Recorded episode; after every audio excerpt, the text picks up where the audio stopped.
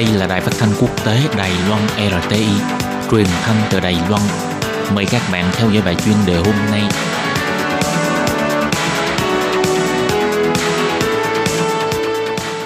Minh Hà xin kính chào quý vị và các bạn.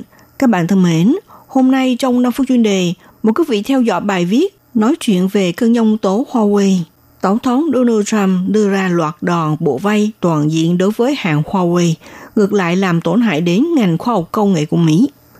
Tổng thống Mỹ Donald Trump dẫn đầu hành động bổ vay Huawei, hãng thiết bị viễn thông Trung Quốc, làm cho chuỗi cung ứng toàn cầu ăn sâu bám rễ khó gỡ, bị làm rối tung cả lên, e rằng sẽ ngược lại làm tổn hại đến ngành khoa học công nghệ của Mỹ. Nhiều doanh nghiệp sản xuất chip ở Mỹ tỏ ra vô cùng lo lắng. Trong tương lai, từ khoảng là một năm đến một năm rưỡi, mức tiêu thụ iPhone của hãng Apple tại Trung Quốc có thể bị giảm mạnh từ 3% đến 5%. Chính phủ Trump nhằm chặn lại kỹ thuật tiến bộ của Trung Quốc, ra lệnh cấm sản phẩm của doanh nghiệp Trung Quốc xuất khẩu sang Mỹ và không được mua của công ty Mỹ những nhóm linh kiện Cuối tháng 5 còn mở rộng lĩnh vực ảnh hưởng, sau việc bổ vay hãng Huawei lại lên tiếng, cắt đứt đường dây cung ứng nhóm linh kiện và phần mềm của năm công ty Trung Quốc đang dẫn đầu thế giới về công nghệ camera giám sát tiếp cận công nghệ Mỹ. Thực tế thì giữa doanh nghiệp Mỹ và chủ cung ứng khoa học công nghệ toàn cầu có mối quan hệ gắn bó vô cùng là chặt chẽ. Chính phủ Trump đưa ra thế mạnh tấn công các công ty Trung Quốc như Huawei sẽ khó mà tọa nguyện – Hành động trừng trị của chính phủ Washington và sự trả thù của Trung Quốc có khả năng làm xáo trộn đến thị trường và tràn ngập nỗi lo âu.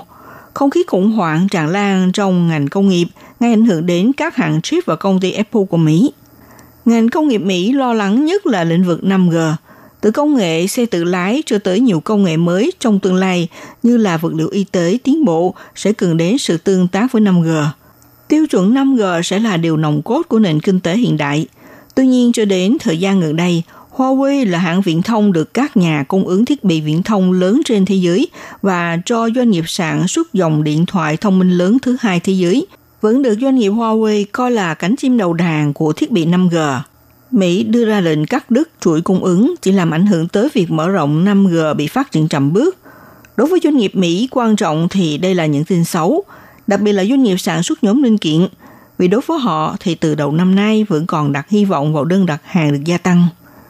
Không có mạng Internet 5G của Trung Quốc, người tiêu dùng sẽ không mua sản phẩm di động mới của công ty Qualcomm và Micron, không phải nhờ vào bộ xử lý của Intel và Nvidia để mà sản xuất dữ liệu, cũng không cần gắn chip của hãng Broadcom và Synlis để mà xử lý nhanh thiết bị mạng.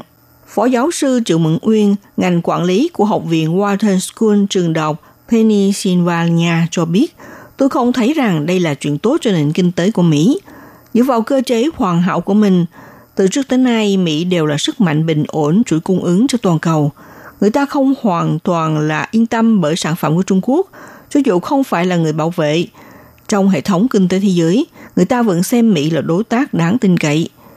Nếu như chuỗi cung ứng bị tùy ý cắt đứt thì sẽ làm cho sự tín nhiệm biến mất các nước sẽ bắt đầu nghiên cứu và phát triển hệ thống riêng. Kết quả là chất lượng giảm và lại trở nên đắt hơn.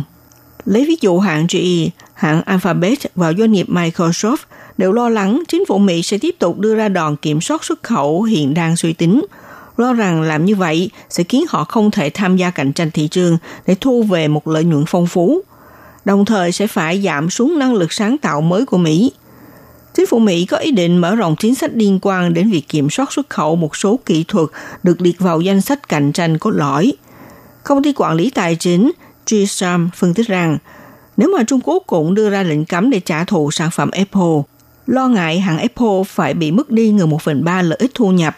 Tuy nhiên hiện nay vẫn chưa thấy Trung Quốc có dự tính làm như thế. Dan Ives, nhà phân tích của công ty chứng khoán Wedbush Securities cho biết, Mỹ bổ vai Huawei Dự đoán trong khoảng 12 tháng đến 18 tháng tới thì sẽ khiến cho lượng tiêu thụ iPhone tại Trung Quốc bị giảm xuống từ 3% tới 5%.